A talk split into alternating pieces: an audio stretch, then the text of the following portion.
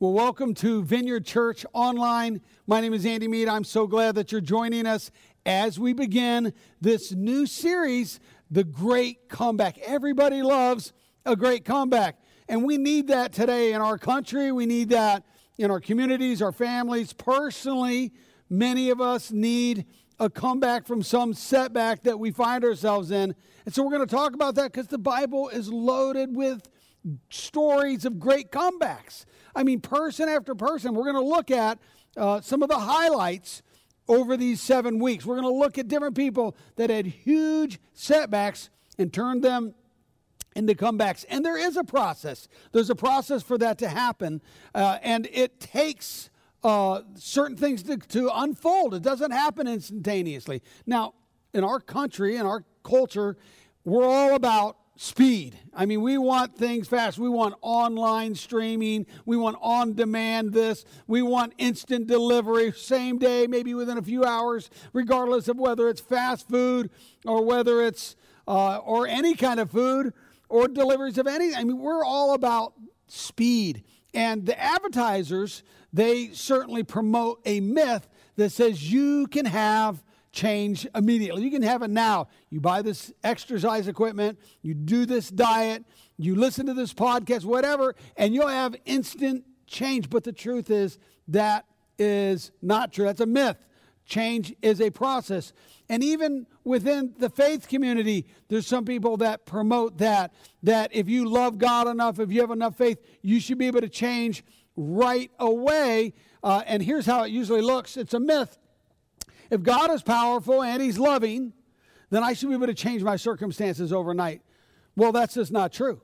That God has a process that He sends us through. And if we understand the process, we can cooperate with Him. We can work with God and see things happen in our lives, manifest, start to change for the good. And so we're going to talk about that today and the process that God uses to change us. First of all, it begins with something that causes an uncomfortable feeling. It's something that causes us to be off kilter. We're discombobulated. We're not in our right place. We're not sleeping well. We're, our thoughts are, are, are, are misaligned. I mean, we're just, we're in a place of being uncomfortable, maybe anxious th- thoughts, worried. We're always worried about something. And we're just uncomfortable. Now, here's the problem with this first part, this first step or phase, is so many people they just accept this, that they're not going to change, and it's not enough for them. They just figure that's their lot, and they just go on and on and on, living with an uncomfortable, uh, being in an uncomfortable place, living with these feelings instead of letting it change. Now, we see in the Bible it says, My heart is troubled and restless. He's talking about being in an uncomfortable place. Un- uncomfortable. I'm restless. I'm troubled. My heart hurts. And, and here's, it's interesting, the Bible gives a couple uh, examples from nature about this. It talks about an eagle that stirs up his nest. You see, see a mama eagle uh, has eaglets, and when those eaglets get older, sometimes they won't fly away. They just stay in the nest. Some of you are going, hey, I know my kid is like that. But for an eagle, what they do is they start, de- the mom eagle will start to destroy the nest, creating uh, a hole and eventually destroying the entire nest, whatever it takes in order to get the eagle out. It's, and for the little eaglets, it's uncomfortable. It's causing their, their all, everything that's known, the predictable, the things that, even though it's discomfort, a lot of times we'll stay in a place of discomfort because it's predictable. And so he says, just like an eagle or an eaglet. Another example is a deer. Deer will go down into the valley where it's actually more dangerous. They can be picked off by by predators easier. And so eventually what will happen is, is the deer won't have uh, the water source and will cause the deer to go up uh, and, and uh, into the heights, into the mountains. And so the Bible uses that as a metaphor. It says, as a deer longs for a stream of cool water, they don't have the water source anymore. It's a place of discomfort. They're not, they're not doing well. And so they go up. And so here he goes, for the, just when we're in a place of discomfort, we go and we long for God. I thirst for you, the living God, where I go and be in your presence and worship you. And So, this is the response that God's wanting to do. It's not that He causes these hardships, but they happen to us, and He wants to use that to draw so that we can come closer to God. We can connect with Him. We can get into His purpose that He has for us. Because God does have a purpose for you. And so often when things are going well, so that things are going easy in our lives, God's on the back burner. We don't really care what He thinks and what His plan is for us. But when things start to become difficult, we, all of a sudden we're tuning in a little bit. But many times, as I said, that's just not enough. And so what happens is intense pain. It goes from just uncomfortable feeling to now I am miserable. I am in intense pain. I'm very, very uh, uh, in, in pain and sad and miserable. And, and we can try to try to uh, solve it by medication or by sleeping more. We think that the answer will come through I just need a vacation, I just need some medication, I just need to sleep more, I just need to, to uh, answer it like that instead of going to God. But when the pain becomes a crisis, the problem becomes so intense, it says, I need to do something. Status quo is no longer okay. I need to respond in some way. God sometimes uses sorrow in our lives to help us turn away from our sin. Whatever we've got ourselves in, where we're just doing our own thing, we're not checked in with God, He'll use those things in our lives to cause us to make a change when it gets painful enough. Sometimes it takes a painful experience to make us change our ways. We're just not interested until that happens, but when we're in enough pain. In Psalm 38, David there is in a lot of pain, maybe a physical pain. We're not really sure. All we know is, is that he's in incredible pain. If you're in a place of intense pain, you need to read Psalm 38 because there he talks about the kind of pain, intense pain that causes him to look to God, to go to God. And that is ultimately what needs to happen, which leads us to making a decision. You just, it's, you just got to make a decision. Am I going to continue to blame somebody else? Or am I going to take responsibility for my own life? Am I going to uh, retreat and hide away, or am I going to advance and, and, and, and do something about this? And when we make a choice, that is a spiritual decision. God gives us that ability to make a choice. If anyone chooses to do God's will, he will find out whether the teaching come from God or whether I speak on my own. Jesus is talking about the power of a choice. We get to choose what happens in our lives. We choose the sounds we want to listen to. We choose the taste we want in our food. We should choose to follow what is right. And so that is the decision where we make a decision. We've had enough pain in our life. We're done. We're saying, I need to do something. It's a crisis now. I need, I, I, I need to, to, uh, to move forward. And sometimes that crisis just comes because maybe a spouse just says, I'm done and I don't want any more of this. Or we are hit with a lawsuit, or we our, our business is looking at bankruptcy, or one of our kids goes uh, off the rails, or there's all kinds of things that can happen with our own vocation, our personal life, our health. But it just gets to the place where you say, I need to do something. And that leads to this next phase, which is to gain insight, to understand a different perspective hey, I've been doing things my way from my perspective. Maybe God has something to say about it. And that's where the insight comes in. Do not change yourselves to be like the people of this world. In other words, there's a change that the world tries to do, but God uses change in a different way. He says, be changed within by a new way of thinking. So God's change is, has to do with we want to have a different perspective, change the way we're thinking. And that is what God calls us to do. He says that's what it's been all about all along.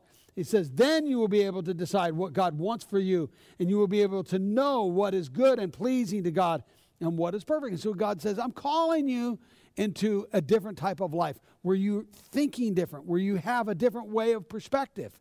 And God says, I want to inject faith in your life. I want you to be I want you to be set free through truth, a different perspective, not just our own sliver of truth, but God's truth.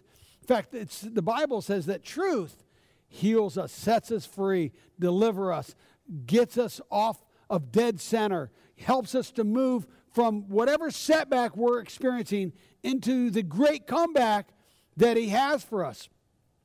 And when God starts to activate truth in our lives and faith in our lives, not faith where we just like blind faith is the, as the term terminology as goes, where you just you know blind. No, there's no blind, nothing blind about it. It's through truth. We have we gain insight, we understand better, and because of that, we have faith, hope in our life. The the faith is substance of things hoped for, the evidence of things not seen. These things are connected. When we start to operate in faith, God starts to inject hope. And so, no matter what circumstance brought us to that place, all of a sudden, even though our circumstance may not have changed yet, we have hope. God's at work in my life. Things will change. He's headed for some great comeback. I might not even see it yet, but it's going to happen. And that leads to the action stage where we are called to act, to step out, to trust God. The Bible says faith is not accompanied, that's not accompanied by action, is dead. It doesn't help anything if we're not going to step out and trust God and, and watch God operate and change our attitude, change the way we think, change the way we respond to people. Now, your attitudes and thoughts must be consistently changing for the better. We're always changing. There's also a myth that says sometimes we'll hit this plateau of emotional nirvana where we're we, nothing causes us pain anymore. Nothing saddens us. Nothing disturbs us. That's just not true. We're always growing. We're always going to go through different, di- different things. God wants to walk with us through those. Where was Jesus in those places of pain? He was walking with us. We might not have seen him. We might not have recognized it, but he wants us to see God's at work in this process. Now, here's the process that God uses to change is how to cooperate with it. Number one is accept God's comfort. God does care about you. He wants you to know that He's with you. He wants to encourage you through His Holy Spirit. And so, re- receiving God's Holy Spirit, say, God, comfort me with your presence. And uh, that's what God, He loves to do that when He sees people in pain. God will encourage the faint hearted, those tempted to despair. Instead of going to our regular go to, which might be we, uh, you know, overeat or eat food that's bad for us, or we start cutting, or we start medicating, or we start getting wasted, or getting high, or getting drunk, or, or taking tons of meds, or binging on, you know, Netflix, or getting into some pity, self pity party, all kinds of things that are often harmful for us. God says, I want you to receive my comfort. That's what God's wanting. He goes, That's the healthy way to resolve the pain in our life. You have listened to my troubles and you have seen the crisis in my soul. See, this is what the psalmist discovers that God's, He's hearing me. He knows what I'm going through. That's the crisis in my soul. When I had lost all hope, I turned my thoughts once more to the Lord. That's Jonah. Jonah's the story of somebody who had a huge setback and he's running from God and he ends up in all of this despair, all of this trouble. And then he has this insight and he takes action. He goes, You know what? This, I can use all of these difficult circumstances to cause me to go to God and receive from him. Step two is ask God for courage. Not only does God want to give you comfort, he wants to give you courage. There's a lot to be afraid of when we're looking at change. When we're looking at, hey, I don't want to be in this painful situation. And to change, if I change things, how will people respond to me? What will it be like? There's, that's why most people never change. They're afraid of the, the other side of that, the unknown. That's why we need courage. God gives us courage. And here, I love this. It says, when you go through deep waters, you're in it deep and great trouble, I will be with you, God says. When you go through rivers of difficulty, you will not drown. When you walk through the fire of oppression, you will not be burned up. And those are great descriptions of the kinds of things we go through that causes us so much pain. We have these deep waters of trouble. We have rivers of difficulty. We have fires of oppression. God says, you know what? You're not going to drown. You're not going under. You're not going to be burned up. I'm going to be there with you. I'm going to help you th- through this. And so we ask God for courage. Then there's applying God's word. God word, God's word is has filled with over 7,000 promises that encourage you through regard it covers all circumstances. There's a, there's a promise in there for you. And so getting into God's word, stepping out, trusting God's word that he is going to help me. And it says do not merely listen to the word and so deceive yourselves. That's interesting. You know, it says that if you read the Bible, you go to church, you listen, you have a lot of God's word in you, but you don't change, you don't do anything about it, he says you're actually deceiving yourselves. You think you're growing, but you're really not. Uh, so he says, make sure and grow. Now, we all know more than we do. This hands down, all of us, myself included, all of us, we know more than we do. So we want to make sure and be careful we're not deceiving ourselves thinking that I just need to learn more. No, God says, I want you to make sure and do what you know. And so that action step, I'm gonna I'm gonna actually put into put into action what I know and then continue with God's plan. Here's what you need to know. God will never, ever give up on you. He never gives up on you. And here's what God says about you. He says, You matter to him, you matter to God. You probably are concerned about other people, but you know what? And, you, and maybe you think, hey, nobody can, is concerned about me. God cares. You matter to God. Your circumstance, your situation, your pain, your setback. Also, you're not an accident. You are on purpose. You are on purpose. You may have been told something else, maybe the circumstances of your birth. Maybe you've taken 23andMe or Ancestry, and, and somehow you think, I'm just an accident. No, you are on purpose. And you matter to God, and God wants you to know Him. Regardless of what you're going through, ultimately, God says, I want you to know me. See, He knows all about you, but often we don't know very much about God. And so He invites you in to learn from Him, to be encouraged by Him, to be strengthened by Him. God says, he, These are the, what He wants to know. And He goes, regardless of what you're going through, that He will not give up on you. Now, when we go through difficulties, a lot of times we're tempted to want to give up.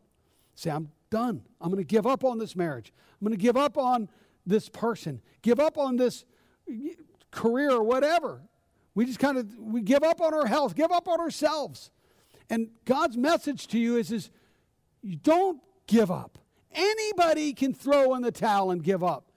God is strengthening you and encouraging you and with you because he wants to see you through. He wants to take a setback and turn it into a mighty comeback. Here's my last verse Be confident of this, that he who began a good work in you will carry it to completion. That's not me saying that, that's God saying that. He says that he will carry his good work into completion until the day of Christ Jesus. In other words, often we give up on ourselves, but God says, I'm not going to give up on you. And we see that time and time again in the Bible that people, no matter how old they are, and they think, well, I certainly have missed God's best for my life. And they don't. The minute you turn around to God and you say, God, I want to be used by you, I want to be part of your plan, God says, That's what I've been waiting for. That's what I've been waiting for. And that's how you turn a setback into a comeback. Now, I want to end with a story of somebody who had a huge setback in his life. When his child was born, the doctors said to him, You know what? Your child is horribly disabled. Your child looks like he has brain damage, that he uh, will never walk, he'll never be able to talk, he'll be a quadriplegic the rest of his life.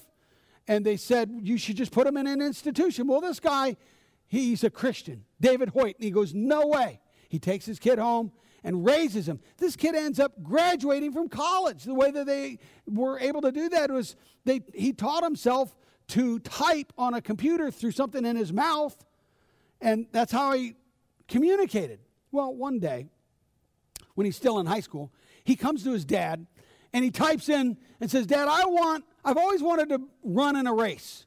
Would you push me in a race so and, and we'll be part of a race. And so his dad says well i don't i'm not really a runner but i'll i can try. So he trains he takes him to uh, one of the high school meets and he runs a mile. He comes in last but everybody goes crazy. And so his son after a little bit types in and communicates to his dad and says dad i've always wanted to run in the boston marathon. Would you take me on the boston marathon? Run that race with me and his dad says, Hey, man, that mile almost killed me, but I, I'll try. And so he trains and he trains. And then he runs the Boston Marathon with his son and completes it. Right after that, his son said, Dad, I've always wanted to run in an Ironman. With an Ironman is two and a half miles of swimming, it's 112 miles of bike riding, and then a full 26 mile marathon. And his dad says, Well, I don't swim, son, but I guess I can train. And he trains and he trains and he does this triathlon, this Ironman with his, with his son. He had this major setback in his life and he turns it into this great, great comeback. I want you to just see some of the highlights of their lives together and ultimately this Ironman that they run through this video. Watch this with me. That's a great story of a comeback, a great comeback from a massive, massive setback. And I wanted to show you that video because you can do it too, regardless of where you're at. God wants to take your pain, your difficulties, your situation you're in, and turn it into a comeback. But you got to believe, you got to step out and say, God, trust that God has something good for me. It might look different than you think. But when you trust God, God can do some amazing things. Now, ultimately, God wants your faith to change your mind, change your perspective, not see things the way you saw them before. You know, it's much easier to have somebody cry than to change. But ultimately, that's what repentance is. It's not just feeling sorry for yourself, feeling sorry for what you've done. Repentance, that biblical word, means that I feel bad, I feel sorry, but I'm now going to change. The pain, the sorrow, the hurt, all of that, that's going to lead to change. That's ultimately what God wants for you because He knows that's how He can communicate how much you matter to Him. That you weren't an accident, no matter what happened and what's happened in your life. God can take no matter what has happened and turn it for good. That's a promise in Romans. It says, regardless of what happens to us, He can turn it and make something good come from it. God says, I care about you. I have a plan and a purpose for you. And ultimately, God says, I'll never, ever give up on you. So don't give up on yourself. Turn to God turn your pain, put your all of your cares, all of your concerns, all your fears. Say, God, help me get through that because I want to have your plan and your purpose for my life. That's what he wants for you. Let's bow our heads and pray. Father, thank you right now, wherever people are, in their homes or offices, wherever they're at, Lord, you know what they're going through. God says, I know the pain that you have in your life. The sorrow, the setback. God says, I'm not going to I'm not going to give up on you. I'm going to see you through this. God says, I'm going to help you to make the choices where you turn to God and you get God's plan for you. Watch what God can do when you just give Him your life. God invites you right now just to take your pain, regardless of your circumstances, wherever you're at spiritually. Whether you're a, you haven't made a decision for Christ or you've been walking for, with the Lord for years, just say, God, take this, this stuff that's going on in my life and use it for good. Help me to step out and change once again. If you've never put your faith in Christ, that is your greatest decision to make right now where you say yes to Jesus Christ. Yes, I want to follow you. And you repent. You just say, God, not only do I feel sad, no, I feel bad for what I've done, tried to do things without you, but I am willing to make some changes. You say, God, guide me through your word, through your encouragement, through your comfort, all of those things. Would you say, God, give me all of it because I want the best life now? And then invite the Holy Spirit into your life. Say, Holy Spirit, come in. Give me the power to live this life. In Jesus' name, amen.